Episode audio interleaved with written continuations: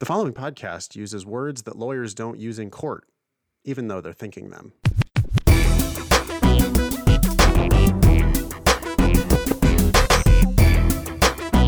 Hello and welcome to episode 340 of the Thinking LSAT podcast.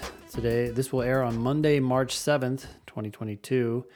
The next registration deadline is Wednesday, March 16th, and that's for the April LSAT.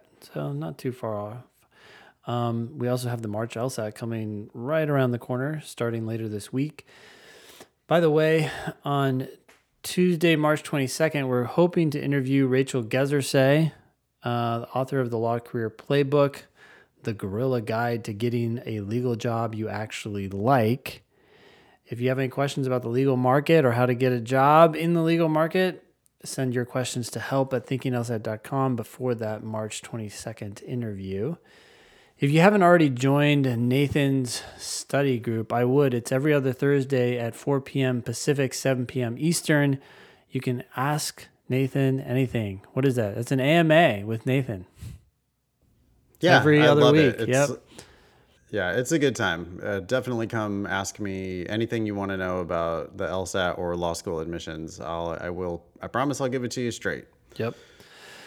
Cool. Today on the show, we talked a lot about scholarships. We talked about a first generation college student who was being roped into applying as quickly as possible from law school admissions folks, as well as um, admissions consultants, which is unfortunate, but that's Troubling. how it is out Yeah. there. We also talked about um, Yale's need based scholarships. then we got an email from Katie, who's a former demon teacher. Uh, she went to Yale, right? Where did Katie go? No, she deferred. She Uh, deferred, She's still okay. maybe going to. Yeah, she's like doing better things than going. to Yale okay, better than Yale.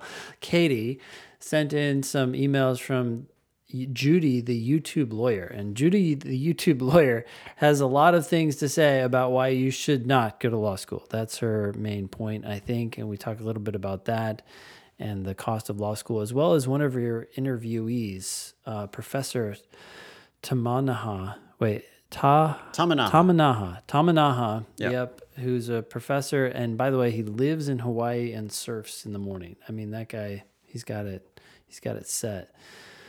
But, anyways, yeah. What else did we talk about? Well, we had uh, a, an email speculating about chances of getting scholarships off of a wait list Mm. Michigan. Mm-hmm. We, we, seems pretty unlikely.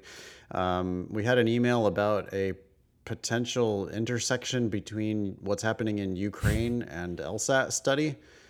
Uh, we had a probably too long conversation. Sorry about. Um, I think ultimately we ended up talking about focus and uh, choosing what you can do something about. Yep. And then finally, a question about what kind of personality it takes to become a lawyer and enjoy it. Um, Nathan has some interesting anecdotes there. Let's jump in.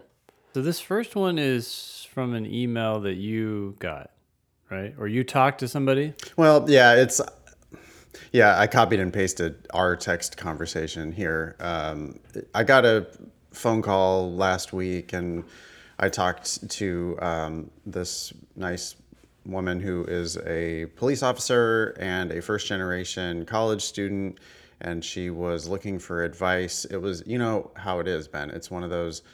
I'm taking the test in March because the deadline for the one school that I'm going to apply to is in April and I want to get it done, you know, like that. Right. And so we were scheduled for a 15 minute consultation and I ended up talking to her mm-hmm. for an hour because it felt like somebody that I could mm-hmm. actually help. And I ended up, you know, I, I told her, well, I mean, you called me because I'm an LSAT teacher, but my business is really saving people $150,000 mm-hmm. on law school. And I want to talk to you about the whole game you're playing, whether you know it or not. And, uh, you know, long story short, she probably isn't going to take the test in March or April. She probably is going to hold off her applications, wait till next September. She's going to work harder at her LSAT. She's going to apply with a better LSAT score. And I think she's going to end up going to a better law school for free Yeah. as a result of all that. That's what Yep. we do.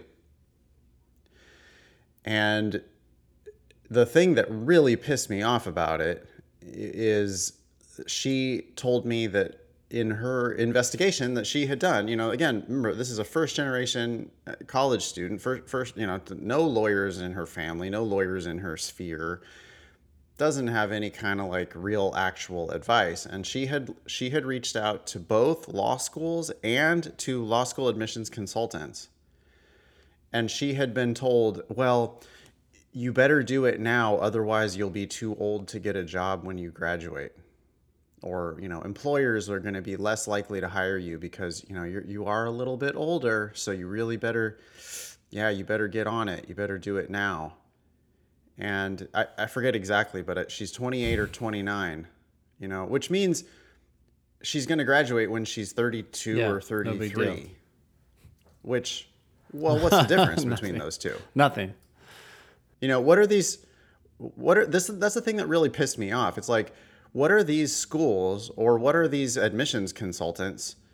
Are, are they saying that they would never do that? They wouldn't admit someone who's a year older? Because if they're not saying oh, we don't admit people who are 30, mm-hmm. then it's super fucking shady of them to say, oh, you better apply now because otherwise it's going to be really hard for you to get a job.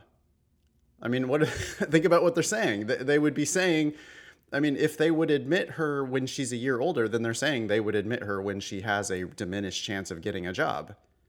Or, you know, if it's an admissions consultant, it's like, well, I'll take your $5,000 now to help you apply this cycle. Or, you know, but but you Yeah. better do it now because otherwise it's going to hurt your job prospects. Okay, well, is that same person really turning Yeah. this lady down Yeah. a year from now if she was a year older? Fuck no, she's not. Of course not. they're not. anyway, uh, you just got to be really careful who you're getting your advice from out there. You know, uh, uh, like we're going to save her a lifetime of debt if she takes our advice. I've already seen her. She's been in two of my LSAT classes. She came to my classes last week. I talked to her on Tuesday. She came to my class on Tuesday and then came to my class again Yep. on th- on Thursday. I saw her logic games diagrams that she did on Tuesday, and I saw her logic games diagrams that she Yeah. did on Thursday. On Tuesday, she had no fucking clue Hmm. what she was doing. And on Thursday, she had come up with she she had done it before class and but she had come up with a dramatically more sophisticated approach to one of the hardest logic games you're ever going to see. I mean, it was like a game 4 from Prep Test 35 or whatever and it was like a Yeah. pretty nasty game and she had done this like really very sophisticated I mean, she had no idea that mm. how good it was. She she didn't know. She was like, "Well, it took me 43 minutes and I but I got mm-hmm. them all right." And I'm looking at the page and I'm like, fuck, you filled up a page with like correct analysis of this game. You grinded it out, you figured out all the questions. You you have no idea how much you're actually winning. Yeah. You're killing it. Like that's so good. You're doing awesome. Like just do that for another now, it might take two, three, four months. But if but you're like you're gonna improve your logic game score by 15 Yeah. questions. And you're gonna improve your LSAT by 20 Yeah. points eventually. And the world's best admissions consultant, you know, they're gonna like help you create a good as good of an application as you can create with a shitty LSAT. What are they going to do? Help you craft better sentences? I mean, that's that's what they do. That's literally what they do. And and that's and it's like yeah but in the index calculation that the school's going to do i mean the truth is your lsat is bringing Yep. down their median and so even if they admit you you're not going to get a scholarship not to mention the fact that she was about to blunder into applying at a time in the cycle where people really don't get scholarships. I just feel like you know I, the law schools they are in the business of taking your money for tuition. And i feel like the admissions consultants seem to be complicit in that. They're just like happy to oh yeah, no, uh, yeah, you're yo, you are oh Yeah. 28, 29. Yeah, you should you should get moving. Yeah, we need Yep. to we and need to you know, I have now. a couple other slots available this cycle, but they're probably going to be going pretty soon too. So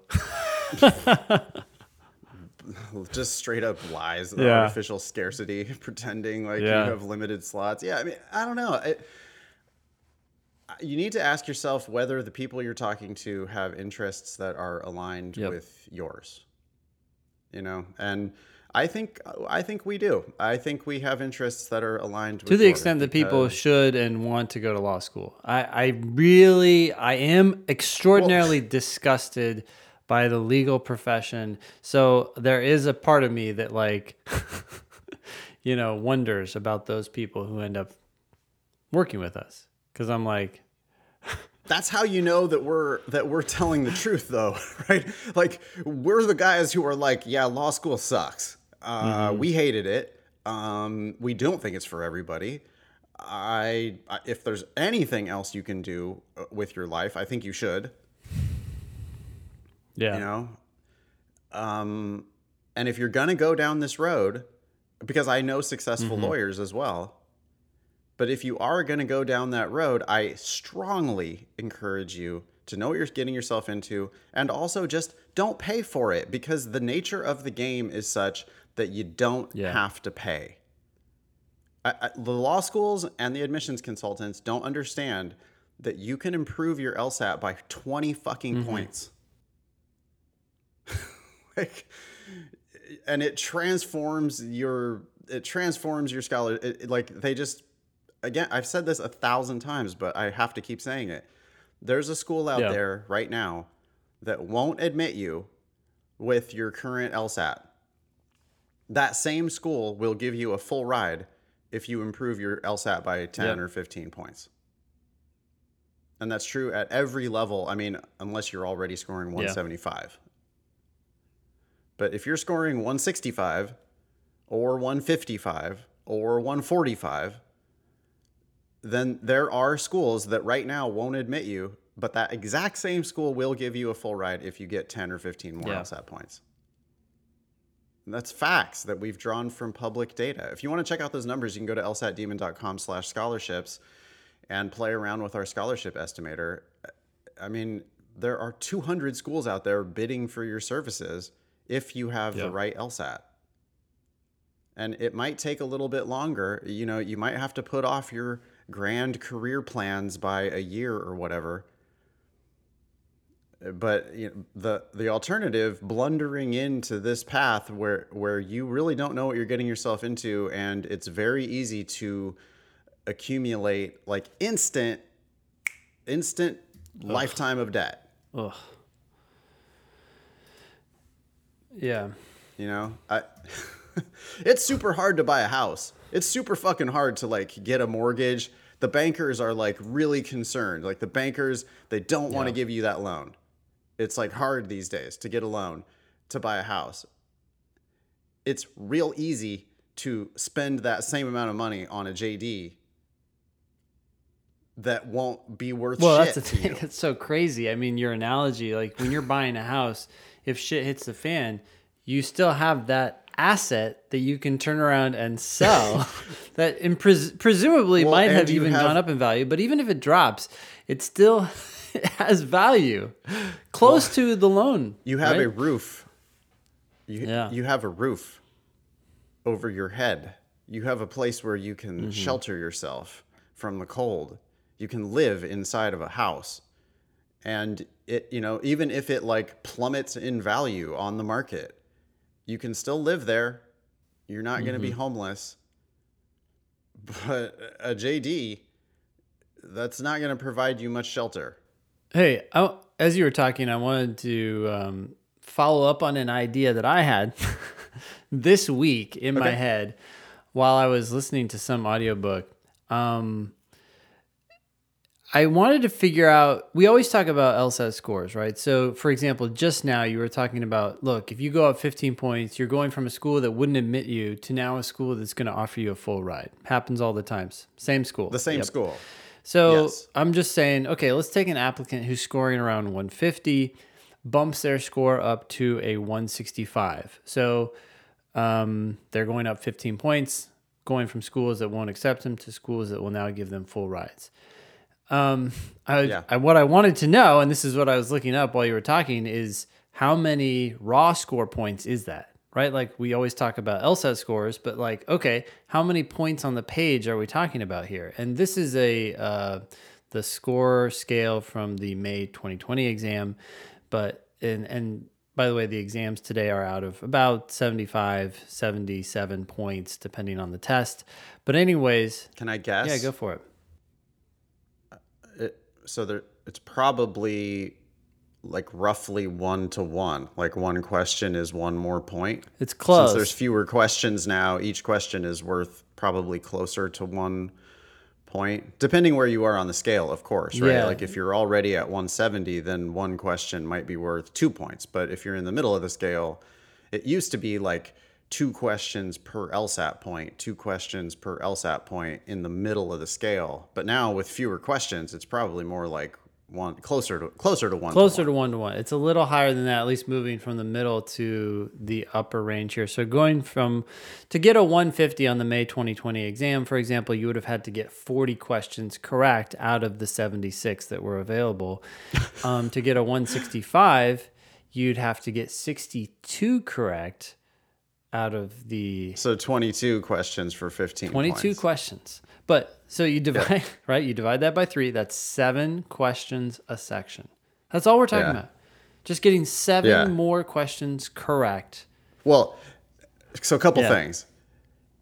It's also seven easy questions. Oh, absolutely. You don't need to get the hardest ones correct. You don't need to get the hardest ones. Yeah, you know, definitely No. not. To get to 165, you do not need the hard. You don't need any hard questions to get 165. What? Like, let's be clear. If you're getting a 150, that's 40 out of 75. You're missing so many easy questions. I mean, you're you're actually understanding very little on the test. It, it, it's you're 150 is a bad. I mean, okay, don't get me wrong. Starting 150 or you've taken some other shitty prep class 150, that's not that bad of a. That's actually or even starting in the 140s is be. fine. We're, we're, we're- yeah. No, yeah, starting in the 140s is fine. But if you've been at it for a while and you're still getting 150, I have to I have to like sort of wake you up a like you know, shake you a little Mm-hmm. bit, wake you up to tell you you don't fucking understand what you're reading. you're just not you like you are not reading carefully enough. You are missing a lot of easy questions. Mm-hmm. You're leaving easy points on the table because you're you're just not behaving like a lawyer. You're not reading it carefully. You're not figuring it out. It makes more sense than that. And I mean all this as a I mean all this as encouragement, Yeah. believe it or not. I'm trying I'm trying to I'm trying to wake you up to the possibility that this test is easier than you think it is if you are more careful than you have been Yeah. Yeah. because it's like yeah I, you can miraculously go from 150 to 165 by like trying harder Try, trying differently if that makes sense Uh, yeah, I mean, I don't know how people are trying right now, but you just have to make sure you understand it, right? That you can't let questions go, especially the earlier questions in the section. yeah i mean right so okay so what did you say what was the number again was- Uh, 60 60 60 so to go from a 150 to a 165 LSAT score, you have to go from 40 raw score points to 62 raw score points. So that's 22 points. 22 raw scoop raw score points, raw score points to get 15 more LSAT points. okay so it's like 20 per section that you need to get a 165 Exactly. Yeah, you've got you've got to calmly, carefully run the table at the beginning of each section. Yep. The easiest way to get there is to practice the logic games until you're perfect. The games are just it's like so easy to improve on the games if you're studying in the right way, if you're thinking about it the right way. You can go from the single digits up to perfection on the logic games. You can end up with 23 points every single time on the logic games. Mm-hmm. And you know, so then you really only need 39 from the other two sections combined. So 19 and a half per section on LR and RC if you're able to perfect your games. And 19 and a half on LR and RC, yeah, I mean, shit, you could do three passages on reading comp and still get 20 points.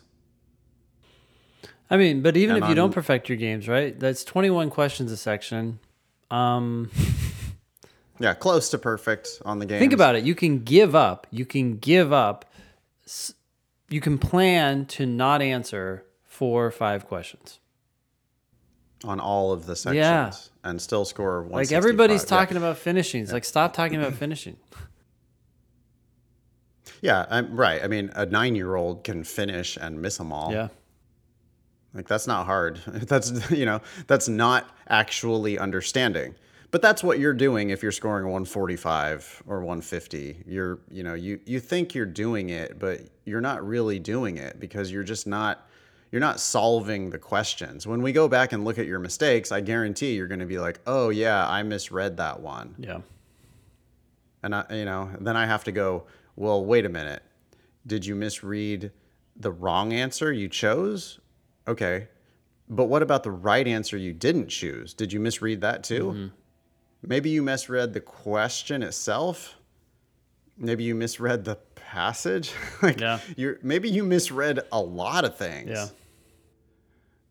you know it they're it's really not a test of second bests it's not like you should frequently have you know we i get uh, boy i had one yesterday where i uh, this poor girl who's been in our classes for quite a while and i, I just i can see how hard she's struggling at it but she you know she sends she sends in a- an ask button request that's like, well, I was going between C and D on this one, and that's already like when I read that, I go, uh, you that shouldn't be happening as often as it is. Yeah. you're you, you're you're I, I can already tell when you say I was going back and forth between C and D. I'm like, well, okay, that's not how you should be doing this test because there's I guarantee that one of those is just objectively wrong. Mm-hmm.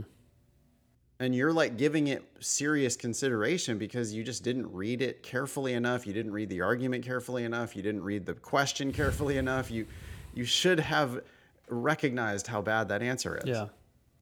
But yeah, anyway, um Yeah, she just like her her whole understanding of the she she this one student that I'm thinking of she hasn't she has not accepted that that there is something there to be understood. You know what? It, like I don't know. There's there's that student who I mean, because she's like just perpetually stuck in the 140s, hmm. and it's it's like you you. I don't think she's felt the click of, oh, wait. So that's what they're asking. Oh. So that's the obvious answer.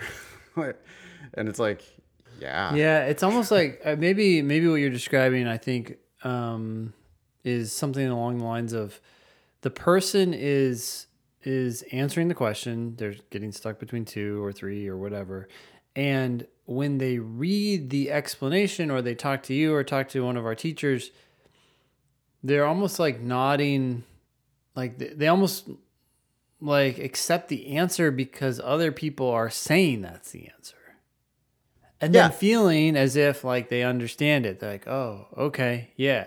And it's like, no, you need to get to a point where you're like, no, I, I still, sorry, I still don't understand why that's correct, and um, I want to keep digging until I can turn around and explain it to somebody else. Be like, ah, ah yeah, yeah, yeah, okay, okay. Here's why this is better. Yeah. You know, you need to go into to the demon drilling and you need to get a whole bunch of them in a row right. You need to work on our new. By the way, congratulations on the new uh, drilling accuracy Oh, scoreboard. thanks. That's an awesome feature. I was showing it off into to my class on Thursday night, and everybody thought it was super cool. Uh, obviously, we'll continue to iterate on that and come up with new ways of doing it. Yeah. But for now, I mean, it's already badass. It's like so cool that you can be on a leaderboard based on your accuracy mm-hmm. on questions drilled in the the demon, and you know you need to be able to do that. Like you need to be able to get a whole bunch of them in a row right by yourself. Yeah. And I think our students sometimes fall into the trap of relying too much on our help, relying too much on our explanations, which are good and are going to explain it to you. Mm-hmm. But if you do like 10% too much volume, or if you do it 10% too fast, you know, it's like, oh, I narrowed it down to a 50 50 and I got it right. Next. Yeah. Oh, I narrowed it down to a 50 50 and I got it right. Next. I narrowed it down to a 50 50 and I got it wrong. Let me real quick read the explanation. Uh, D. Yeah, okay, got it. Next. Yeah. It's like you didn't actually understand any of those. I would much prefer that you just did one of them. But but like really got there to where you cuz you know, for real, if you're not seeing how easy the easy questions are, and if you're not seeing how easy the medium difficulty questions are, which is the majority of all the questions on the test, mm-hmm. right? Like, what do we think there are in a section? Two hard questions, hmm. Yeah. I mean, four or five, maybe, not more than that. we can easily see actually. If if you're not seeing how easy the easy and medium questions are, then you're really not ever going to reach your true potential. Um Yeah. Go ahead. Uh, I'm looking at like test 89, for example, right? And I'm looking at um, logical reasoning. And there is one, two, three, four, five. Actually, this quiz five level five questions in this section. Okay, that's level five is means that those were the ones that were missed by more students. But wait a second, isn't this kind of like circular reasoning? Aren't aren't we? Didn't you define level five by that's the twenty percent hardest questions? Would be my guess. if we've um, got five star. Yeah, ratings. actually, so that is something that we're we're working on. In fact, um, Okay. some of these numbers came from LSAC itself. Oh right, right. Um, in their super prep book, they had some difficulty ratings, and I'm not sure how those are distributed. Uh, we need to look at that a little bit more, but it's not. It's actually not uh, 20, 20, 20. There are Okay, more levels right, three than any of them, but Okay. Yeah, I- independent of the ratings that we're using in the demon, I, I just don't think that the there's just you know the most students like the majority, wide majority of students don't ever need to worry about the hardest ones. I mean, you certainly don't need to worry about anything that I would consider actually hard. Mm-hmm. You do, that's not your business until you're already scoring 165 pretty consistently. Mm-hmm. Going from one, you know, we'll go back to the original point, which is to go from 150 to 165. You need to get like seven more easy ones per section right. Like you can't miss questions in the first 10. You really shouldn't miss very many questions in the first 15, like one, maybe. Yeah. And if you just learned to do the first 20 with accuracy, you'd already be at 165. I understand that that sounds challenging for people who are currently scoring 142. But we get emails every single week from people who made that leap, you know, in, a, in the matter of a couple months. sometimes more. But yeah, Anyway. it happens. You can just dig in. happens all the time so if you hear somebody telling you oh well people hardly people really don't improve their lsat on a retake Yeah. I mean that's well sure if you don't do anything different between your takes if you don't get the right kind of help if you don't do the right kind of work if you don't focus on actually understanding then yeah you're not going to improve but if you do do those things Yep. not only can you improve a little bit you can improve a lot where that bullshit law school who wants your application right now Yeah. they will be beneath you. You- Like you won't even consider going to that school anymore. No. because you'll have 10, 15, 20 more LSAT points and they'll be trying to give you a full ride and you'll be like, "No, I have a full ride from some other better school." Yeah. That you know, that's why they don't want you to re- retake the LSAT. They have no incentive to make you a better applicant. They they want you to apply to their school only right now. Yep. And pay them. That's how it works. What's their incentive? What's their incentive to make you a better applicant? They pretend like they have an incentive to make you a better applicant. Matter of fact, they do bullshit seminars on, you know, how to craft your best personal statement or whatever. Because they're trying to suck you in, they're trying to act like your friend, you know, act like they are consulting you on helping you to make a better application. Mm-hmm. When in fact, what they're doing is marketing to try to sell you on their law school. And they're going to say things like, you know, our deadline, our, our priority deadline isn't until May 1st. Priority. You should apply now. It's only March. And what are these people talking about? They should that you should apply in September or not at all. That's that's dangerous, bad advice. yeah, according to them, it's dangerous to them because it's bad for their business. Yeah. It's good for you because you're gonna save 150 grand. Okay, I'll shut up. Speaking of scholarships, we have this next email. I guess Matt sent it in. Is this Matt is sent this Matt? in. Yeah, we got this.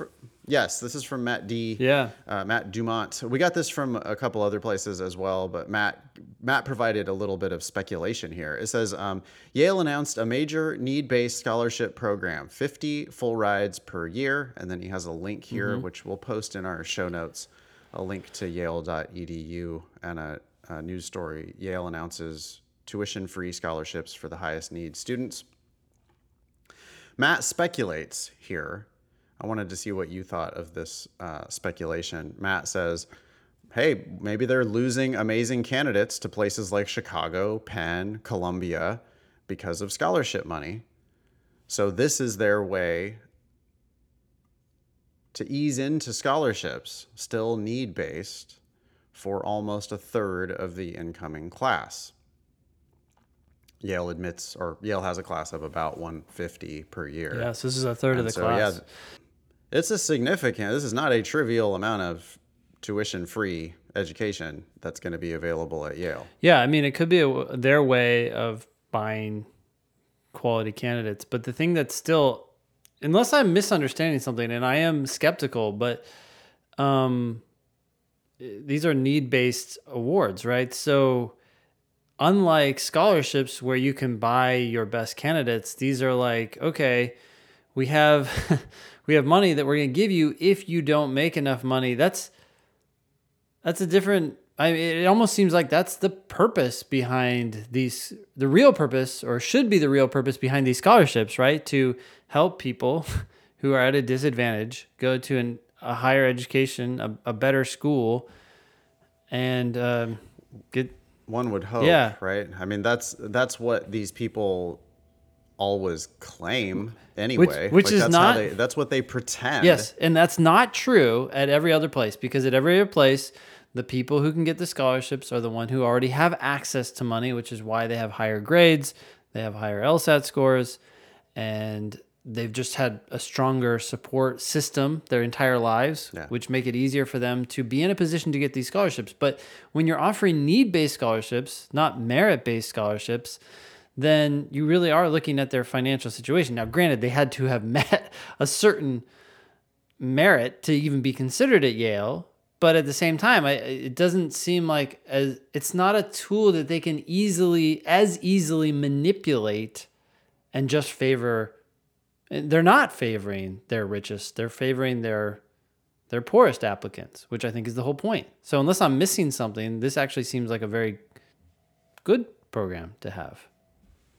That was my take as well. I know that I come off like I'm a completely cynical dick, but I'm ultimately an optimist.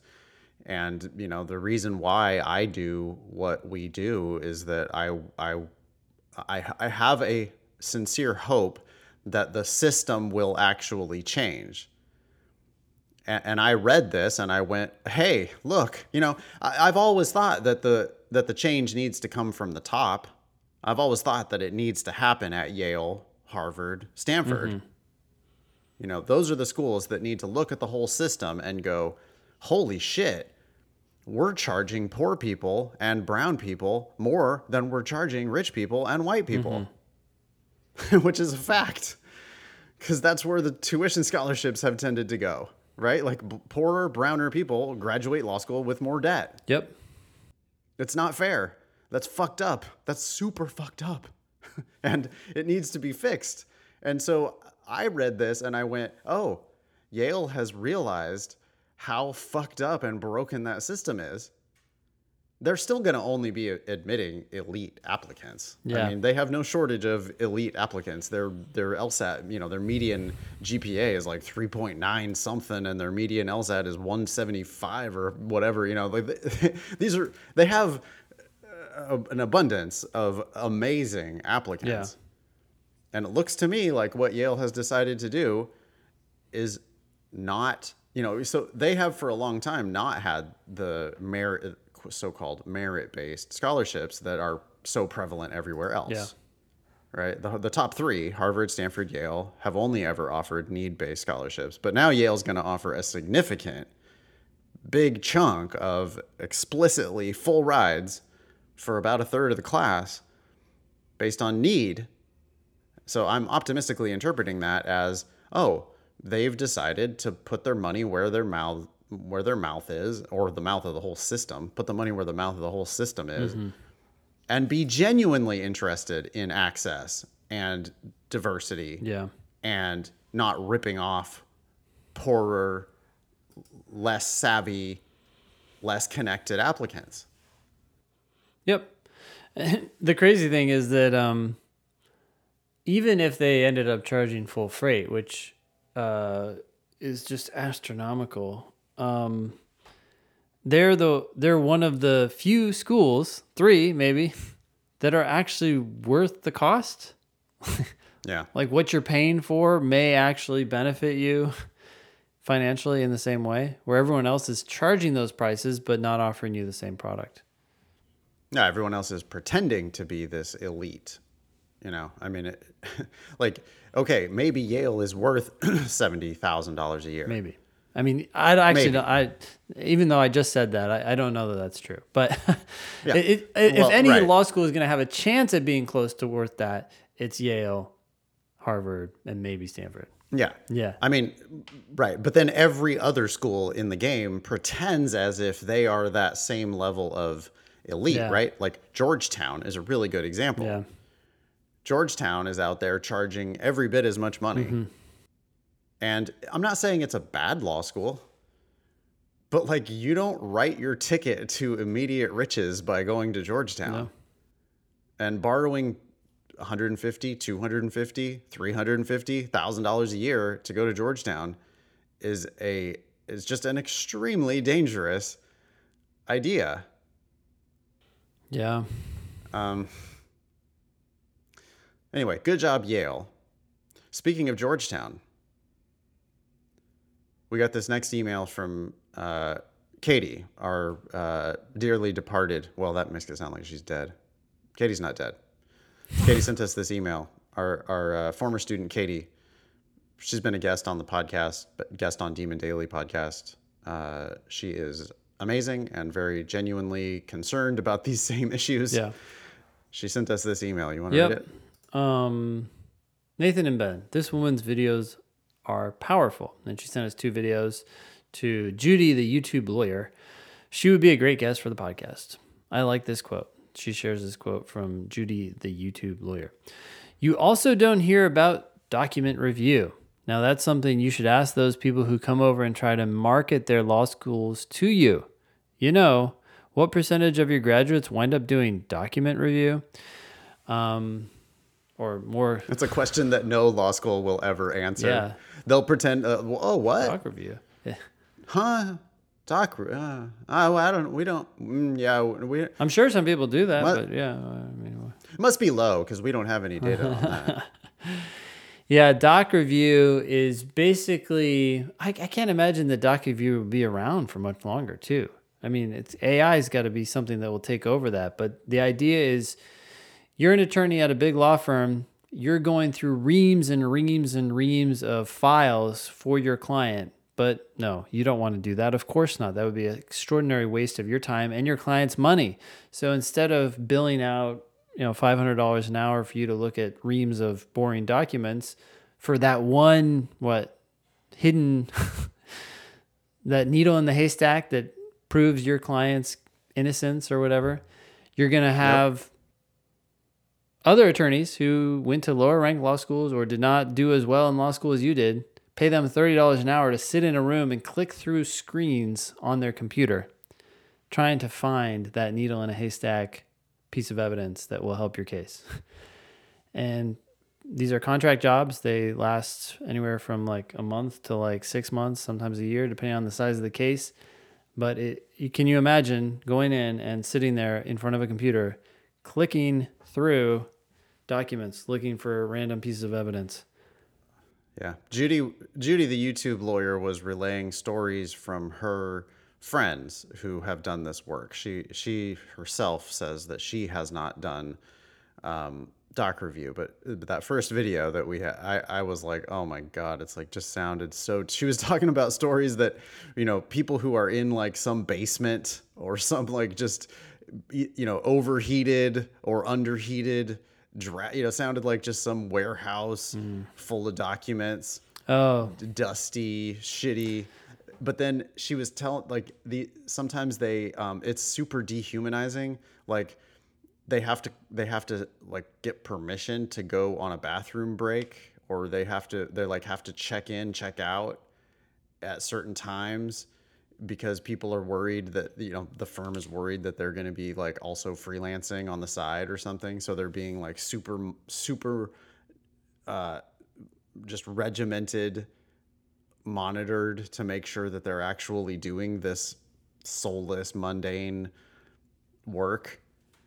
And they're being paid nothing for it. It goes nowhere. There's no upside. There's no route out of it. It's just like nope that's what you're going to be doing until we're done with our discovery or whatever and then you're gone. Like you're you're not like actually part of the firm. Mm-hmm.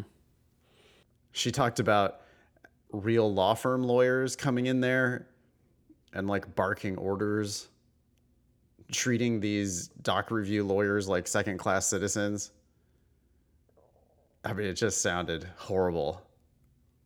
Uh, judy's thesis judy the youtube lawyer her whole thesis is basically you shouldn't even go to law school. Yeah, that's her point. But I, I I read through a bunch of her other comments as well. Like YouTube commenters were, were talking to her, going like, "Hey, I have this full ride scholarship. What do you think about that?" And I did see Judy, the YouTube lawyer, at that point going, "Oh, well, if you're going for free, then you know, yeah, that makes a lot more sense. You're not burdened and, by debt, right? But you still, yeah, you still have to know what you're getting into and want to practice law. Otherwise, there's yeah. no point." Um, anyway, check out Judy, the YouTube lawyer. You know, lest you think that Judy is just some uh, dissatisfied, because uh, there are many, many, many people who went to, you know, um, regional law schools who got a mountain of debt, who don't practice, who you know, maybe they couldn't pass the bar or they couldn't get a job. Um, lest you think that, Judy went to Georgetown. Mm-hmm Judy uh, got a job at a small firm working in Tyson's Corner out of law school. She says she was w- making less than $30,000 a year. Living in the DC area? Yeah. How far does that get you, Ben? Oh, that's not going to get you very far at all. In fact, well, Tyson's Corner is just around the corner. and yep. um, we just looked up the average median income in Fairfax County.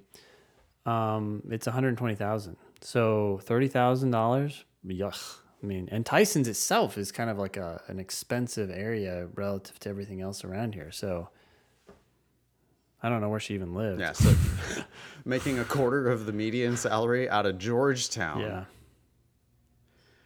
She said no one ever followed her. I found this interesting. She said, "Well, you hear about NALP or these companies that track employment data." Yeah. But nobody ever followed up with her. So nobody from Georgetown ever followed up to ask if she passed the bar. Nobody ever followed up to ask if she got a job. it'd be interesting to find out like how those stats are built because Well, you don't have Judy to survey to- everybody, right, to develop a true. Okay, so they're, if they're sampling, yeah. then that that yeah, okay, fine. Um, But they but she- still. I mean, I wasn't contacted. Were you contacted? No. No. So I don't know what She- percentage of people they actually contacted. No. Well, she pointed out though that Georgetown did find her even after she had moved to North Carolina for whatever reasons she moved to North Carolina, I don't know. Mm-hmm. But she says that Georgetown did find her down there. Specifically, it was the Alumni Association of Georgetown Law School Oh. asking her for Oh donations, yeah. Okay. which I bet you still get. Oh, I, just get. got one yesterday. I- actually, I just got it yesterday. Came in the mail. It's Yep. like, uh, it's, I ha- it's like community building for GW Law School. Community building. I have not heard from Hastings Career Services ever. Not once ever did I hear from Hastings Career Services, but I heard from Hastings Alumni Association immediately as soon as I graduated. Oh, I hear from them every know, year. doing- it's every year. You get. Oh, constantly, more than yeah. that. Yeah. No, constant constant communication from the Alumni Association, you know, telling my telling me that I can make an investment. It's like the most bizarre logic. It's like you can invest in your own career by donating money to Hastings. It's like, what now? I'm going to invest in my own career by, oh, yeah, because you can fund scholarships for students in need. And it's like, what now? You, you just, uh, you have the ability to let as many students of need go to your school as you would like. Just don't charge them the ridiculous fictional tuition that you char- claim to charge. just let them come. Yeah. What's stopping you? You've got giant em- empty classrooms. Just let them come if that's what you are actually genuinely concerned about. But that's not what you're concerned about. You're trying to get inside my wallet. Um, I wanted to talk about this second video that Katie included. I took notes on it. Uh, this was with Professor Tamanaha. Yeah. Yeah. Brian Tamanaha. So he wrote the book Failing Law Schools. He's a tenured law professor, um, which obviously gave him the the protection to write this book. The moral authority and yeah, tenure. But uh, anyways, here are some of the bullet points. I just put them into the agenda right now. But these are some of the bullet points that stuck out to me. So one thing he said was, yeah, he went to law school in the '80s. Tuition was five thousand dollars back then, um, and I, he said that in his his second year uh, clerkship, or he went to some law firm, he earned enough money to pay for his tuition his third year. Yeah, I noticed that. And I was like, okay, well, what's five thousand dollars in the eighties? Well, that's seventeen thousand dollars today. No law school is anywhere close to that except for up in Canada. Um, that's just, I mean, the price is just astronomically ballooned. Uh, you know, schools are typically sixty thousand dollars a year these days, as opposed to seventeen. Um, anyways, another thing that he pointed out is when he was writing this book, he said, look, the value of the education, and I think this is something we need to incorporate into the scholarship estimator. We talked about this a little bit with um, Professor, I can't say his last name, but uh, Larry, um, about including employment data on the scholarship estimator, right? Because that indicates to some degree the value of the school. And the two numbers he said Yep. that he looks at is one, you can just Google, we'll get this into the estimator eventually, but right now you can just Google the ABA disclosures data, and that will take you to the ABA disclosures website. And um, each school has an employment sheet. So just like we always talk about the 509, these employment sheets have various pieces of information about job prospects. And the two numbers that he said that he looks at are what what percentage of the graduating class is getting full-time jobs and what percentage of the graduating class uh, is working for large law firms? And he said that that that even if you have no interest in going to a large law firm you, you can start seeing that these numbers vary significantly from school to school. And if the percentage of the class that's going to a large law firm is higher at a school again you may not be interested in that at all but that doesn't matter. It's a proxy for how successful that law school is at placing people in actual legal jobs Yep. I think just a slight clarification or tweak on Yeah. that. I think you can also add federal clerkships to that, specifically federal clerkships.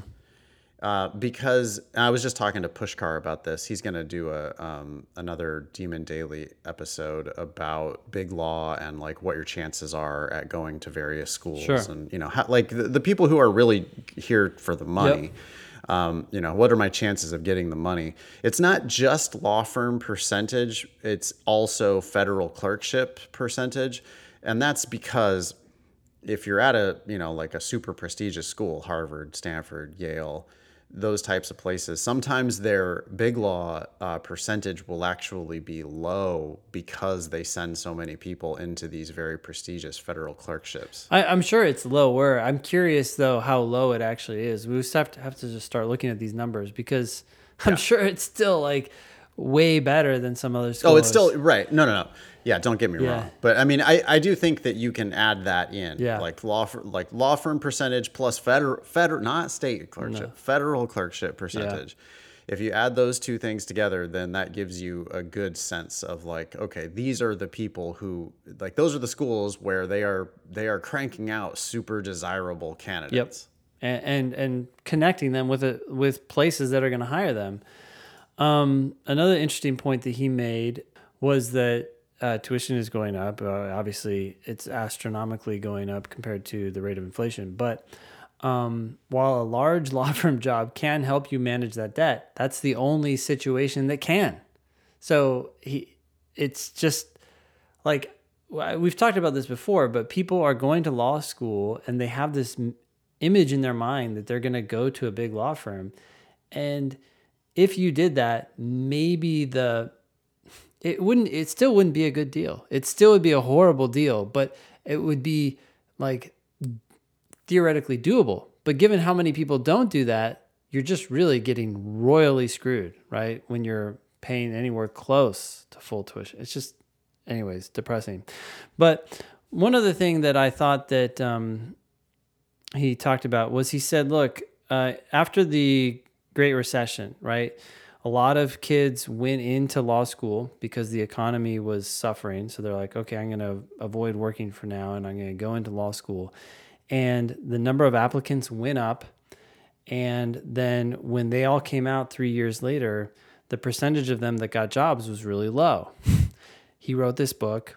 There were some changes. First of all, I mean, the employment data was being reported incorrectly. We've talked about this before, but just to recap, the, the law schools were manipulating those statistics, right? The employment statistics. So people thought that their chances of getting a job were better than they actually were. His book was one of the reasons why some of those things were changed. Uh, there were other things that obviously people were complaining about, but um, anyways, he said that what happened after that was the data started getting reported more accurately. And over time, the percentage of graduates who were getting jobs went up. So it's like, hey, look, things are good. And he's like, wait, wait, hold on. I don't. He says the number, the number of per, the percentage of graduates who are getting jobs went up, but that's not because the number of jobs actually went up. It's because the number of graduates dropped. But the number, the actual number of jobs are the same out there. And he's like, now the applicants are going back up again he predicts in three years you're going to have the same problem. So this was in 2021. So two years from now, you're going to get more graduates, same number of jobs. So now you're going to have a smaller percentage of those graduates actually getting jobs. Anyways, um, it sounds like a just a typical LSAT problem, but of course everybody manipulates this to their to their ends, right? Law schools are like, "Yay, look at graduates are getting jobs in higher percentages." It's like, "Yeah, you just have fewer graduates." Yeah, and let's see where we're at two, three years from now. I mean, they pretend like there's some shortage of lawyers. They they pretend like we need more lawyers. Yeah. When in fact, you know, when we have a recession, the frequently the f- first people to go, you know, it, it's like those big firms, uh, deals stop getting done. And we saw in 2008, we saw giant firms laying off first year associates, second year associates, third year associates. And then what do you do five years from now when it starts to pick back up? now there's this huge glut of experienced lawyers that you have to compete with. So hiding out in law school during a recession is not a good plan. No, no. Uh, yeah, I mean, and I don't know. Are we? Do we have a recession coming? Do we? well, Fed's about to jack up interest rates, Yeah. right, to uh, to prevent inflation. Um, and when the Fed jacks up interest rates to prevent inflation, they have never been able to do that without inducing a recession. So the odds of a recession, I mean, I, I don't even try to prognosticate the economy, but it's, um, yeah, there, there is risk uh, looming. Uh, we have actual inflation. Yeah. We have the Fed saying that they are going to act. And every time that's happened in the past, there's been a recession. So what do you think? Yeah. I mean, meanwhile, there's a shortage of nurses. There's a shortage of basically everyone in medical, in, in any kind of medical field. There are plenty of other careers out there that you could pursue that are cheaper to get yourself into, both in terms of time and money, and have a much more reliable, um, you know, uh, prognosis. Is that the right word?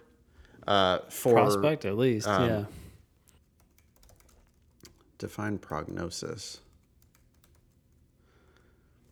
Does it always have the likely course of a disease or ailment? Uh, or no, a forecast of the likely outcome of a situation. I could say prognosis. I think. Um, there are there are so many careers that just have like an obvious. There's a, you're feeding you're filling an obvious need in the marketplace. I got a buddy right now who is doing the Google Data Analytics certificate. Okay. It's like a six month program. You have to pay like $80 a month for a Coursera subscription. Okay. Yep. Google itself, Google certifies you in data analytics. And they teach you, you know, what you need to know about SQL, a little bit of R programming, a little bit of, um, what did he say? He said, I, I checked in with him last night to ask how it's going. And he said, uh, we're learning Tableau and design type stuff, which is a nice change of pace. I can make shit pretty now. Hmm.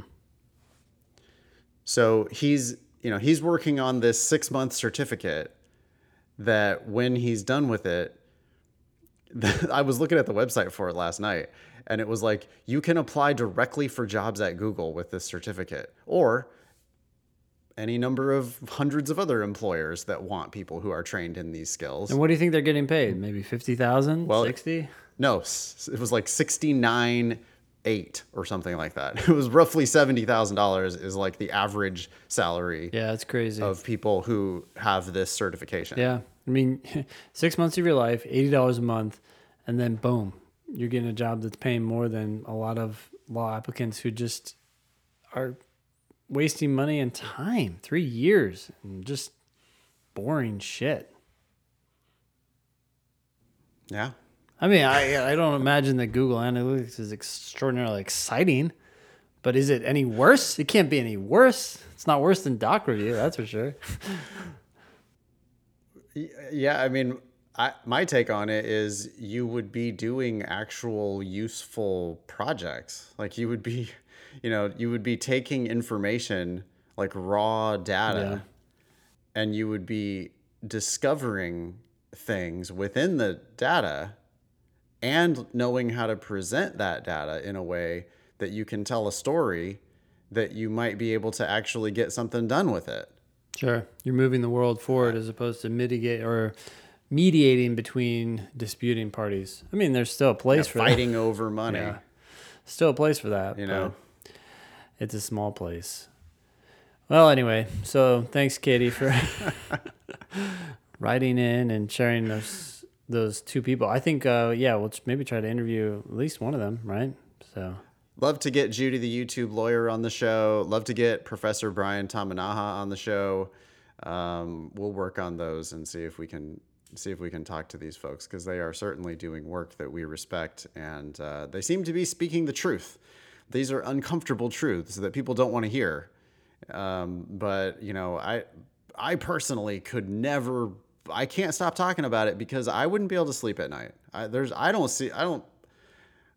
To me, it seems unconscionable that you would be out there just like selling law school as if it was this unequivocal good. You know, like. Yeah people should be proud to go to law school. You'd be you'd be so lucky, and it's gonna you're gonna you're gonna change your you know you're gonna boy this is gonna be such a positive step for your family. Uh, watch a couple of these Judy the YouTube lawyer videos and see if you she I mean she's out there like advocating on behalf of her what she feels is like her Asian American communities. Mm-hmm. And she's just like she's like out there just like please don't go to law school. This will be bad for your family. This will be bad for your future. Yep so um, just make sure you're getting all sides of the story not just what the law schools are trying to sell you. Yeah. All right. This next one's from l. You got it? Sure. Hi, is there any possibility of receiving admission scholarships if the school accepts an application off the wait list?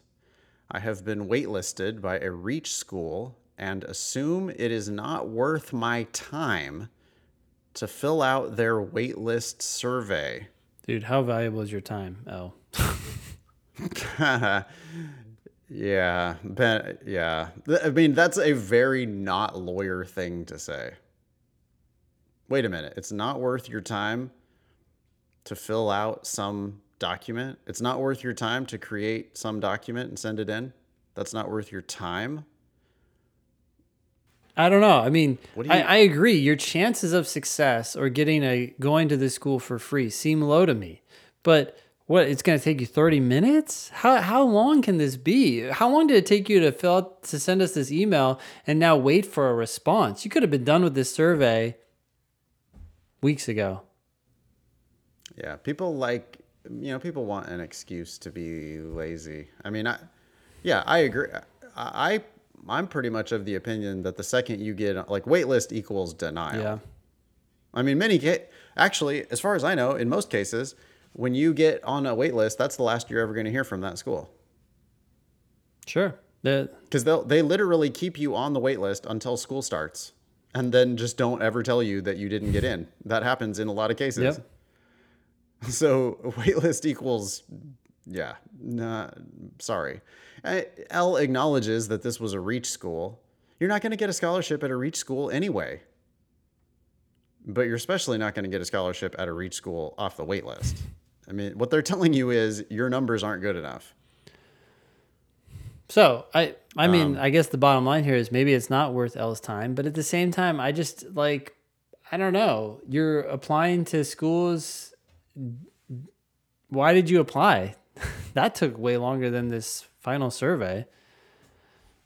I would at least see what they have to offer.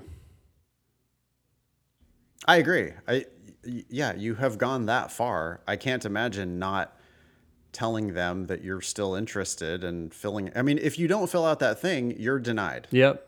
If you don't fill out that thing, you're not in. If you do fill out that thing, they might admit you. I definitely don't think Dean Z is about to cut you a check. Mm-hmm. I mean, okay, so, you know, to continue, for context, L says, I have a 3.93 GPA, a 166 LSAT, and have worked for the state's public defender for three years, which is neither here nor there. This was an application for Michigan law. Oh, M- Michigan. Okay. That's Dean Z. Yeah. Yeah. So, you know, we can go inside Dean Z's office. We know what Dean Z's thinking. Dean Z looks at that application and goes 3.93. I like that. That raises my median. UGPA. that raises my median UGPA. Yeah. She says UGPA that raises my median undergraduate GPA. 3.93 is better than my 50th percentile median GPA, which is 3.84. So, and and she likes that for two reasons. One, it's a good indicator of how likely you are to succeed in law school. Two, it makes you it makes her school look more prestigious to the rankings agencies. So there's two separate reasons why she likes L's 3.93 undergraduate GPA. But L is also applying with a 166 LSAT. Yep, and that's the 25th percentile for Michigan. It's five points lower than her median. Yeah. It's at her 25th percentile. And so Dean Z explicitly has said she does not like that for two reasons. LSAT is a good predictor of your likely success in law school, so she is worried about your ability to do the work. Two, it lowers her median on this document that I'm looking at right now. This is the ABA Standard 509 Information Report for University of Michigan. Just go to lsatdemon.com slash scholarships. We've got links to all of these 509 reports. But she's like, well, I'm worried. Your 166 indicates that you might not have what it takes to cut it here. And you're going to make my school look bad to the world. You're going to make my school look bad to the rankings agencies. And I'm going to lose money because of that. I'm going to get fewer applicants. And I'm going to lose, yeah. Yeah, I need more applicants. I need more. I, I need more great candidates to choose from. I want everybody applying to Michigan. And if I admitted you, I'm going to make my school on the public data look less prestigious. You know, Michigan is giving, um, boy, it says 99% of their students get some form of a grant. Uh, less than half tuition, though, to 63% of those thousand students that are at the school. At that point, I, I feel like I actually feel like he'll pro if he gets in, he'll probably get some money. some scammership. It's right. It's going to be some some trivial money. I mean, what their 25th percentile grant is seventeen thousand dollars, and that's on a tuition of yeah sixty four thousand dollars. So you know, like she, what'll happen if she if she does let you in? So this is now I'm going to speculate. Fill out the survey and see if I'm right, L. If she admits you, she's going to offer you $15,000 a year, which means that she's still going to charge you 40 something thousand dollars to go there. Yep. And by the way, that's consistent with the estimator, which is predicting less than half, zero to 34,000. Um, by the way, I side note here. Okay, so there's a total of one at least in 2020 to 2021, that that school year, there were 1,013 students. 1,001 of them got grants. so I want to know if you're one of those 12 people who paid full freight at Georgetown. Ugh. Yeah, really amazing. That's like, uh, why not just like throw a thousand bucks to each of them, right? So now everybody can say, "Oh, I got a scholarship." It's sad. Yeah, yeah. Uh, yeah. Do do not pay. do don't pay for law school. You know, at this meanwhile at the same school, a solid thirty three percent are getting Half to full. Mm-hmm. half to full. Another another couple percent that are listed here as more than full. So thirty five percent of the class that's getting half or more of that tuition covered. And you know, you want boy, you want at least half. You you really you want a full tuition scholarship Yeah. to go to law school because you could get it somewhere else if you don't get it from Dean Z. But uh, is she going to give it to you off the wait list? Probably not. Is she going to give it to you when you have a 25th percentile LSAT? No. What's our overall best advice for L? Take the LSAT again. Hell yeah. 166? You've got to See, people do a stupid analysis. It's it's human nature, but people go, "Oh, I have really good grades." So, you know, 3.93 and a 166. And and they like they want to just like let their grades carry them. Yeah. But if you change that, well, how how how, how what's it going to take there to make Dean Z salivate? Probably a 171. That's her median. Five Right? points. So five more points. yep. And all of a sudden, Dean Z's like, oh, well, your LSAT and your GPA indicate that you can do the work. your LSAT at my median. It's not going to lower my median. It's not going to raise my median. Be great if it was a 172 instead, but still 171. I admit plenty of people with 171s, and your 3.93 makes me look good. Yeah. Let me give you a scholarship. And yeah, you're, you're uh, uh, she's not waitlisting you in that case. Okay. Shout out Dean Z. Yeah. We we love Dean Z. We want her on the podcast. She's she seems like she's an admissions person who is like shooting pretty straight. Pretty Um, straight. Pretty. well, we'll Yeah. see. She comes on the show. We would we'd like be able to actually talk to her. It'd be amazing. Yeah. Um. Okay. Yeah. Thank you, Al. You want to read this next yeah, one? yeah. This is from Don. Good day to the LSAT Demon Team. You can use my name if you want. All right, thanks. What are your thoughts on LSAT study and the most salient solution situation? What? Sorry. What are your thoughts on LSAT study and the most salient situation that's happening in Ukraine right now? Salient. So like standing out. I just looked it up. stand out, right? Salient is like most prominent. That's my guess. What is it? Yeah, salient as an adjective, most noticeable or important. So, an example would be if you cover all the salient points of the case. I feel like it means relevant, but here it has synonyms important, main, principal, major, chief, So primary, notable. Don, I'm I'm not loving the most salient. It seems like you are salient. I just didn't love the adjective to begin with. I mean, like, why are you telling me that Ukraine is salient? Salient to what? Yeah. Like, I don't, I just don't see how it's salient to LSAT study at all.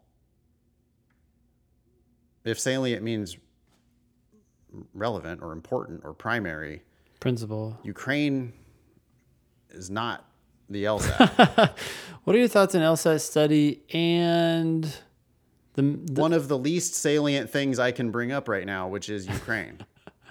or what else? A Well, I traffic mean, jam not- in like you're near Right. downtown. Like yeah, I don't. global warming. Yep. homelessness um traffic noise pollution uh like I, I don't know i mean Look, what's happening? tragedies happening everywhere all the time Yeah. like and what's happening what in you- Ukraine sucks. It's really Yeah. shitty. And Putin is a bully and he needs to be stopped somehow, shape in some way, shape, or form. But I, I'm not sure. Yeah, I'm not sure what to say about that. I'm not a political savant. So it, it struck me as like I, I, I, I feel you like uh, okay you want to be passionate about ukraine great i don't see what it has to do with lsat at all but it, you want to read the rest Sure. of this email I'm trying to find common ground between focusing on the LSAT and caring for what's happening in the world right now. Common ground? You want to find a connection between the two. Okay. I'm taking this a, a t- I'm taking this as maybe a teaching experience for practicing my focus amidst distractions out of my control. Okay. Are there other opportunities in this experience apart from practicing focus that I can work on that's related to the LSAT? Thank you for your time, and I hope you'll entertain the you'll entertain discussion from this.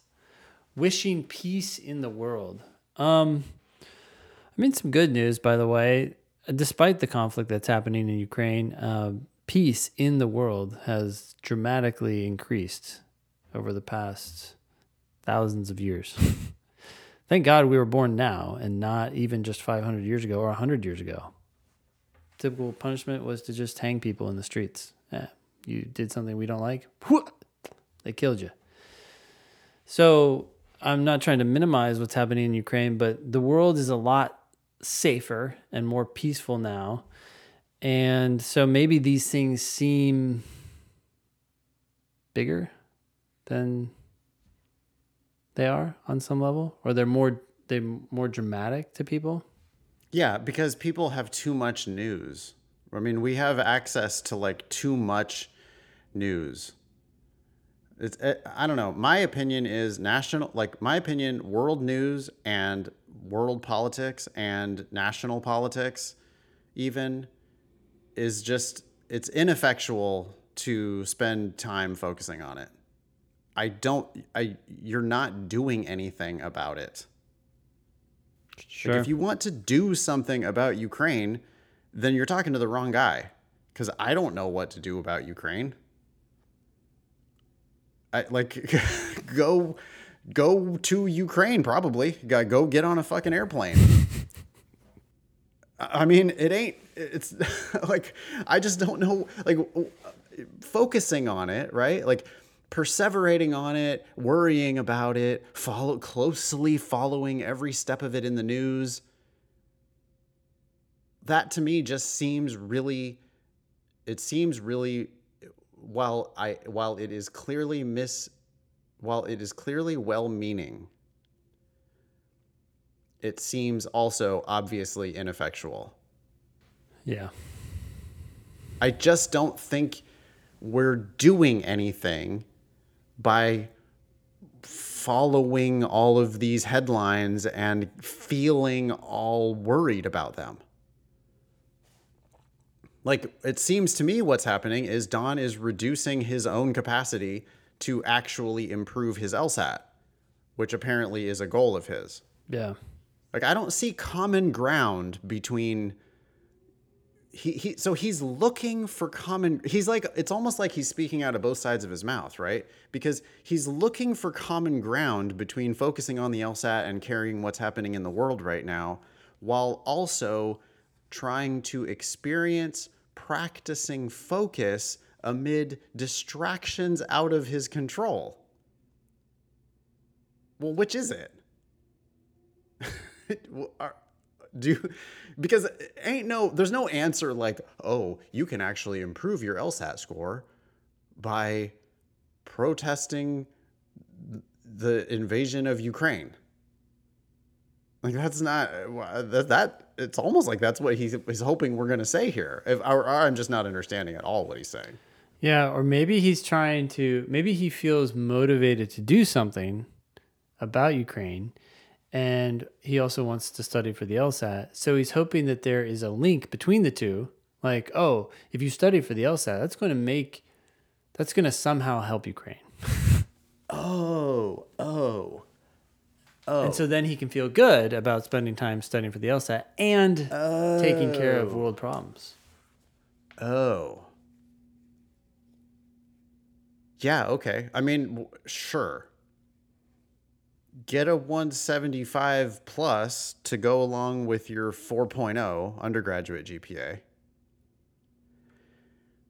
Go to Yale and become a world leader. Look, you don't even actually have to to do that amazing stuff to not necessarily help Ukraine, but if you want to make the world a place, uh, the world a better place, make yourself better. Do the best you possibly can. That will make you a strong person, which will make you better able to help those around you. And to the extent you can do that is to the extent that you're going to make the world a better place. That may or may not have anything to do with Ukraine, but I just think you've got much better chances of impacting your local community. I mean, like run for school board, run for city council. Do do something like organize some shit in your neighborhood. Because you can impact the lives of the people who you actually live with in your community. There are people in your community who need help. But before you even, there are- yeah. I mean, yes, but before you even worry about that, you gotta take care of yourself. I feel like so many people are like, and I don't mean that in a selfish way. I don't mean take care of yourself and don't worry about other people. I mean, Now, let's put the mask on. You put the you Yes. put the mask on Yes. yourself first before you put it on the baby. exactly. You you you are incapable of doing anything of significance until you can elevate your own capacity to work, for example. Like figure out a way to conquer this test. Well, that's that is now going to help you get a higher score, but it's also going to help you just be a harder worker. And then you, whatever you decide to do down the road, you'll be in a better position to actually do it as opposed to just, as you said, perseverate about it. I, I think you need, you're right. And to do that, it sounds to me like Don is someone who needs to delete Twitter off his phone. Yep. He needs stop to stop checking the news. scrolling. Yeah. He's doom scrolling the news. You know, I, I I look at the I get the New York Times Daily Digest email and I look at it for 4 minutes every morning. And that's it. That's my news following for the day. They will tell me what's going on. I know that there is an invasion in Ukraine. It is tragic and I then go on with my day. There, I, I'm not. I mean, whatever. I'm not like an activist. I feel like I'm a reasonably educated, reasonably informed person, and I'm. I just know that I'm not gonna fix the problem by doom scrolling about it. You know, like it. It well, and and I guess I'm still like irritated about the choice of salient there at the beginning of the email Yeah. right? Like you you're in bringing up in that same sentence, right? In the question, you're asking about the LSAT and then you're describing Ukraine as salient. Well, that's your problem there. Like that those those two things are just not like you you can you can do one or the other. I but I don't I don't see how you're going to be doing both at the same time. Yep. Like multitasking is not the answer. Okay. Look, here's here's how I would sum it all up. The world is filled with problems. Ukraine is making you acutely aware of one of millions, billions, literally maybe trillions of problems that are out there. And the best way to solve them is to make yourself more skilled, more knowledgeable, and studying for the LSAT's one way to do that. So great. There's a hundred million ways to make yourself better as a human being, and uh, crushing the LSAT could be sounds like your way right now. So just focus on that and do the best you can. Yeah. And I also think that there are problems closer to home that if you wanted to actually do something to impact the world, I, I, I just don't I don't know. I mean, I'm maybe I'm completely ignorant. Maybe there are meaningful things that US or Canadian students could do to actually do something about the situation in Ukraine. I don't know what those would be. Maybe there are things that we could meaningfully do. But I know that there are like tragic homeless problems in your city and there are i don't know like there are probably people that could that that you could help a mile from your house. And i don't know maybe we just need to like turn our attention closer to home like turn off this we have it's like terror porn you know? It's just this like global we're never going to stop hearing about the most dramatic terrible thing that's happening on the whole planet. And I I just don't I I, I fear I guess that we get we get distracted by these huge global tragedies that there's nothing we can do about. And then it paralyzes us from fixing problems that are in our actual backyard. Sure. Or in your I- I own know. house. Like just take care of yourself. Get yourself get your house in order. get your life in order so you can actually have an Yeah, impact. go make your bed. yeah. go go make your bed do do the dishes Mm-hmm. uh, and like yeah be the best you you can be today Yeah. probably make your bed clean up the dishes out of the sink get yourself a quiet space to work and then if LSAT is you know, like if law school is your destination I mean that's what you probably need to be working on today And even if your destination is to help with these global events, how are you going to effectively do that? Really? You're going to get the best LSAT score you can get. You're going to go to law school. You're just going to keep climbing, but you can't jump from one platform to an entirely new one. You have to go step by step. What's that mean? That means focus on the LSAT today. That's your job. Other people are already way up there and they're doing their job. Yeah, yeah. I mean, it, I don't know. It, it's like people people think that they're going to be playing in global politics. You know, while they're still really struggling to get over the hump of basic understanding of the LSAT. Yeah. Yeah. Um, that's a put the mask on yourself first type of situation. like you're you're not fixing Ukraine with your 148. You you you need to you need to focus on what's in front of you right now. Yep. Like baby steps. Yep. So I think the thing that you really need to focus like you did say I'm trying to practice focusing amidst distractions out of my control. And I, I want to go back to my advice about deleting Twitter off your phone. If you're getting news alerts, I think you need to cancel all those. If you're doom scrolling about the invasion, I think you I don't I don't see how that's helping anything. I would say not only turn off those alerts, delete the app. You don't need Yes, delete you don't need app. Twitter, you don't need the news app on your phone. You don't need anything that you can then click into to find information on. No, Instagram, Facebook, TikTok, whatever it is, get rid of all of it because you also don't need updates from your colleague who is on some fancy vacation somewhere. You don't need that. And you don't need all the pictures that everybody's sharing around. You don't need the stupid videos and the stupid memes.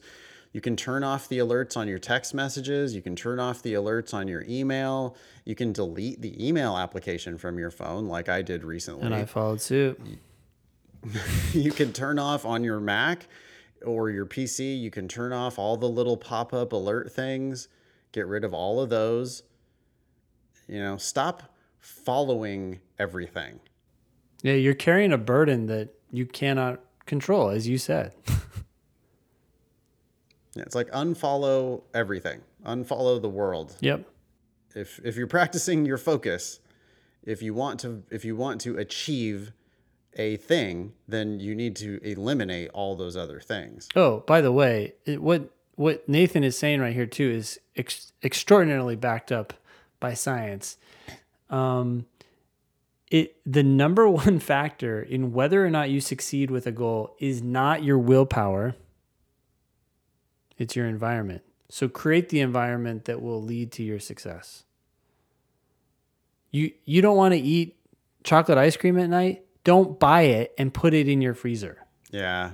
yeah, don't as opposed to well i'm you know i'm committed i'm committed to this and and you know when it gets to that time i'm going to resist it because this is so important to me. That's that's a failing strategy. The correct strategy is set up your environment so that you win. Don't rely on your future willpower which will deplete every day. Yeah, I, I I think that's an excellent bit of advice, and I would also say, uh, and I'm just kind of obsessed about it because I I finally got around to reading um, and finishing that book Essentialism, which I think you had recommended to me a long time ago.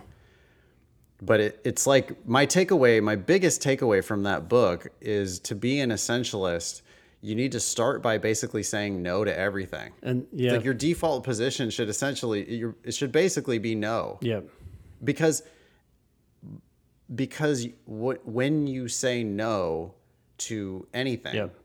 every, every most things when you say no to most things then what you're doing is you're saying yes to the essential the salient thing. Yeah.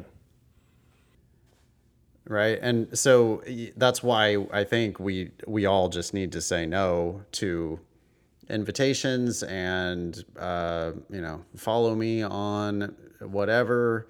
And um, all of these attention grabbing things right? Televisions need to be turned off. Turn- i don't care what's on turn it off. Just say no to it. So that you can because you already have more than you have too many things already on your plate. Yep and you need to quit things and turn off things and unsubscribe from things so that you can put yourself in that environment that's going to set you up for success how many of our students ben are like well, I've been studying for the LSAT for five months, and but I, you know, I struggle to. I don't. It's hard for me to find a quiet place to work. It's hard for me to find a time when I'm not being interrupted by my job. I've got kids, and I've got pets, and I've got roommates, and it's all these other distractions. You know, how, how do I find the time? Yeah. Yeah, well, yeah, that's the challenge. And it's like you've got to just get rid of stuff. Got to say no. Yeah, no, I love that idea. Say no to everything because you're not going to say literally no to everything. What you're going to do is you're going to clear the field and then you're going to feel free to pick the things that really matter to you. Yeah. You know me as a business partner, Ben. Like you've you've seen me. I'm like a idea guy, mm-hmm. right? I'm like constantly generating all these ideas, and I do have fucking good ideas. But I have too many ideas. Mm-hmm. And I end up like going off in a hundred different directions or directing our staff, our team. They're awesome, right? And I waste their time by b- pinging them in a thousand different directions all the time Yeah. But that's one thing that I've started doing lately. It's like, oh, that project is not immediately a home run. My bad. Never mind. Stop. Mm-hmm. Like, just don't do it anymore. Goodbye. I don't care how much time we've spent on it. I don't care what it has potential to whatever. Just stop. I don't want to do that Yeah. anymore. Never mind. My bad. And I need to, you know, that's going to be probably a lifelong kind of a, a battle for me is to because because what I'm doing if I do that I'm actually saying yes to the big idea. Yeah. right? Which maybe we're already working on or maybe it's coming up. But my default position should be oh that's a really good idea. Wow that has a lot of potential. And I'm going to say no to it because it's going to distract me from these other th- you know the the one big idea Yeah. anyway Cool. Thanks, Don, for writing in. Hopefully, something in Thanks, there was helpful. Well, and I I mean I want to apologize kind of because it's like I I see, you know, Don, you're concerned about what's happening in Ukraine. I I'm not like I don't want to diminish that. I don't want to say it's not important. Um, you know, it's a tragedy that sucks. Fuck Vladimir Putin. I you know, I don't know really what you want me to say about it. I just um but I I I do kind of think though that like if if if you're if you're legitimately asking me how, how do I further my legal career and LSAT, then you need to basically turn off the Ukraine news because you you've you gotta you gotta get you gotta get focused on the one thing. yep. Or turn off the LSAT and go focus on Ukraine. Either way, I'm not telling I'm not gonna I'm not like I'm not telling you what your priority should be. Yeah. I am telling you that you can only have one priority. Cool. Um, Yeah. This next email is from B. Uh, you got it? Sure. Hi guys. In episode 334, Nathan said, quote, legal practice sucks. You got to be the right exact special type of crazy person. Over 50% of people I talk to on a daily basis, in my opinion, should not go to law school. That's a quote from me. okay. Cool. And B says, could you say more about the personality type suited for law and the types that are not? Um, okay. I don't, I, I'm sure there's people who are better equipped to talk about this than we are, but I, I can tell you some things that are, I can tell you some things that are pretty common. So, one, lawyers write. That is a reoccurring theme, right? Lawyers write, write, write, and they write well and they don't make mistakes. They obsess about what they're writing and the points that they're trying to make. So, if you don't like writing, law is not for you. Um, research, Reading as well. yeah. reading, reading in preparation to write. You have to you have to have something to write, and that's a lot of research. A lot of times we're we're not reading novels. We're not reading Stephen King. We're reading things that were written like contracts, right? Whether it's statutes, legal opinions, whatever. So it's a lot of reading, it's a lot of writing. I do think though that a, a love of books generally is a is a extremely that's a very strong predictor. Like when I'm thinking, I have an archetypal lawyer in my mind, mm-hmm. And she obsessively reads for pleasure. Well, I would say that's a She necessary. works 12 hours a day Maybe. and gets done and obsessively reads for pleasure. So like yeah, I would just think that's one of the that's a that's a good marker. Like if you're an obsessive reader and writer. Sure. Uh, I guess I was gonna say I, I see that as something that's necessary but not sufficient, right? So you get No, no. Oh, well, I don't think anything is sufficient. Yeah. I mean, even if you have all of the good things that we're going to say, even if you have all of those, we're both going to still say, yeah, but there if there's anything else you could do, you should probably do Yeah. that instead. Yeah. So research, reading, writing, and, and and this is all in front of a computer, right? Sitting on your butt for hours at a time. I mean, maybe you have a standing desk, but the point is, is you're in an office and that's what you're doing day in and day out. And then, you know, there's a different types of law. So there are people who are divorce attorneys and they're talking to their clients and then telling them how to argue. But again, you're still drafting agreements. And so that's reading, writing, and knowing the law. Yep. what would you add?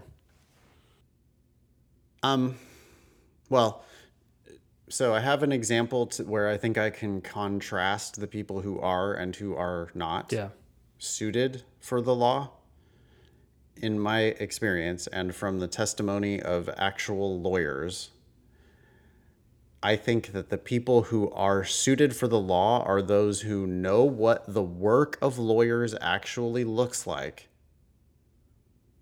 and want to do that. So the people who understand that law is ritualized combat using English language and you don't care so much about the underlying matter as you care about the game and being good at the game and winning the game of law. Yeah, that's actually a good point. So it's the process that you enjoy more than the outcome. Because if you're obsessed with the outcome, right? How many people are like, oh, I'm so worried about kids in foster care. So I want to go into law and help them. Well, then you're concerned about the outcome, which can give you motivation. But boy, you're going to be frustrated with the way in which you have to achieve those outcomes. No. A good fighter Yeah. is someone who wants to punch other people in the nose and is okay with getting punched in the nose, but thinks that they're going to punch the other guy in the nose faster and harder and more frequently and thereby win the fight. But you've got to want to fight. Yeah. And um, so, contrasting two immigration lawyers who I have known closely, uh, I had a close friend and colleague who went to UC Hastings who had a genuine concern for refugees and wanted to work in the refugee clinic at Hastings and wanted to go on the Hastings to Haiti program and wanted to help people, like, had a burning desire to help other people. And I know Cole Black, who had worked in a law firm and recognized that she was good at law and didn't give any shits who she was working for, just wanted to practice law. Yeah. One of those two people, they both went to Hastings. Hmm. One of those two people is an immigration lawyer today and very successful, and one of them is not.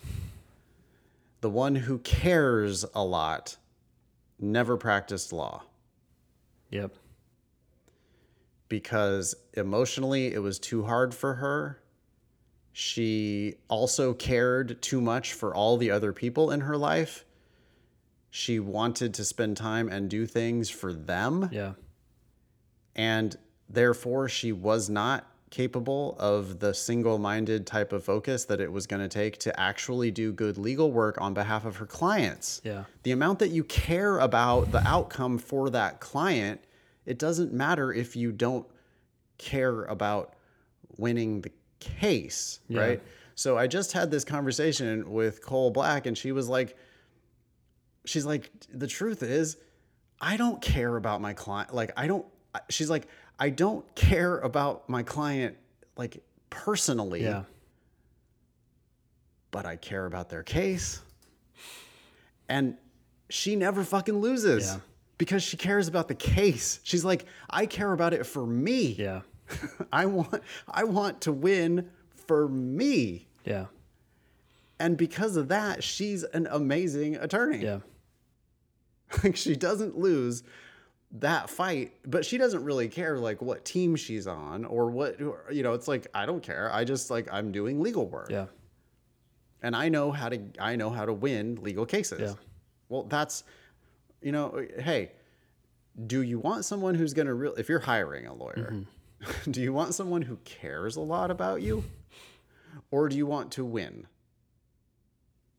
do you care about the outcome or do you care about the feelings that you're going to have? Someone that can sympathize with you, but maybe not help you win.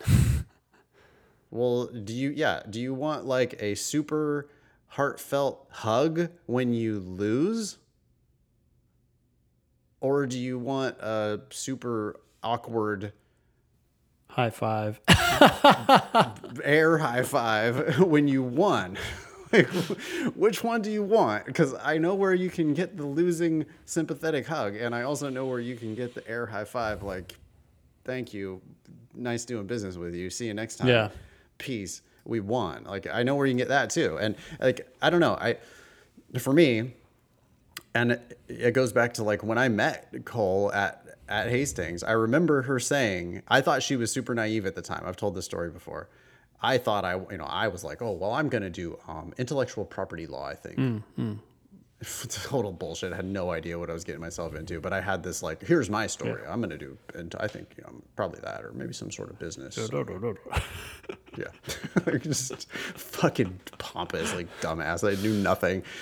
And and Cole, meanwhile, I I was sitting next to her in our 1L classes, and she was like, Oh yeah, I don't care what kind of law I practice. I just want to practice law. And I remember being like, this girl, she doesn't how naive. She doesn't even have it she doesn't even have like a focus of an area of practice. These people they're what are they they they don't have they have no idea what they're getting themselves into. She doesn't even doesn't even have a, an area of law that she intends to practice you know Yeah. and it's like the truth is exactly 180 degrees opposite Yeah. of what i thought it was as a dumbass 1l Yeah. the the truth is, I knew nothing. She knew everything because she knew what it was like to actually practice law and wanted to do that work. And she she would have been a badass lawyer in any field. which which have a lot of similarities, right? Yeah, she's focused on immigration, but I mean, filing paperwork and writing forms and filling out documents that that can be done She has anywhere. no interest in actual immigration. Yeah. She she she ended up in that field by circumstance and she's really good at it. So she stayed in that field and she works at an immigration firm, but she could be doing criminal defense, she could be doing um, civil major civil prosecutions. She could she could be doing anything because you know she she knows what legal work looks like because she had worked in a law firm. She knew she had an aptitude for that. She's excellent at reading and writing. She has a ridiculous work ethic. I mean, you know, can you sit there for 12 hours a day without stopping? yeah, And um, this insatiable desire to win. yeah, you know uh, I, maybe i'll just stop by saying this is the woman who told me she wanted work to be the primary focus of her life. And i think that might be the ultimate thing. Do you want work to consume your life? Do you want it to be the main focus of every day that when you get up you immediately start working and you work until you're exhausted and you do that every single day i think that's the thing that is really the crazy the, the, the special type of crazy person who is suited for law yeah. All right. Well, thanks for writing in. Be LSAT famous. Get on an upcoming show by emailing help at thinkinglsat.com. If you have questions about the LSAT Demon, email help at lsatdemon.com. You can also check out our other podcast, LSAT Demon Daily. That was episode 340 of the Thinking LSAT podcast. Thanks all y'all for listening. Nice knowing ya. Don't pay for law school.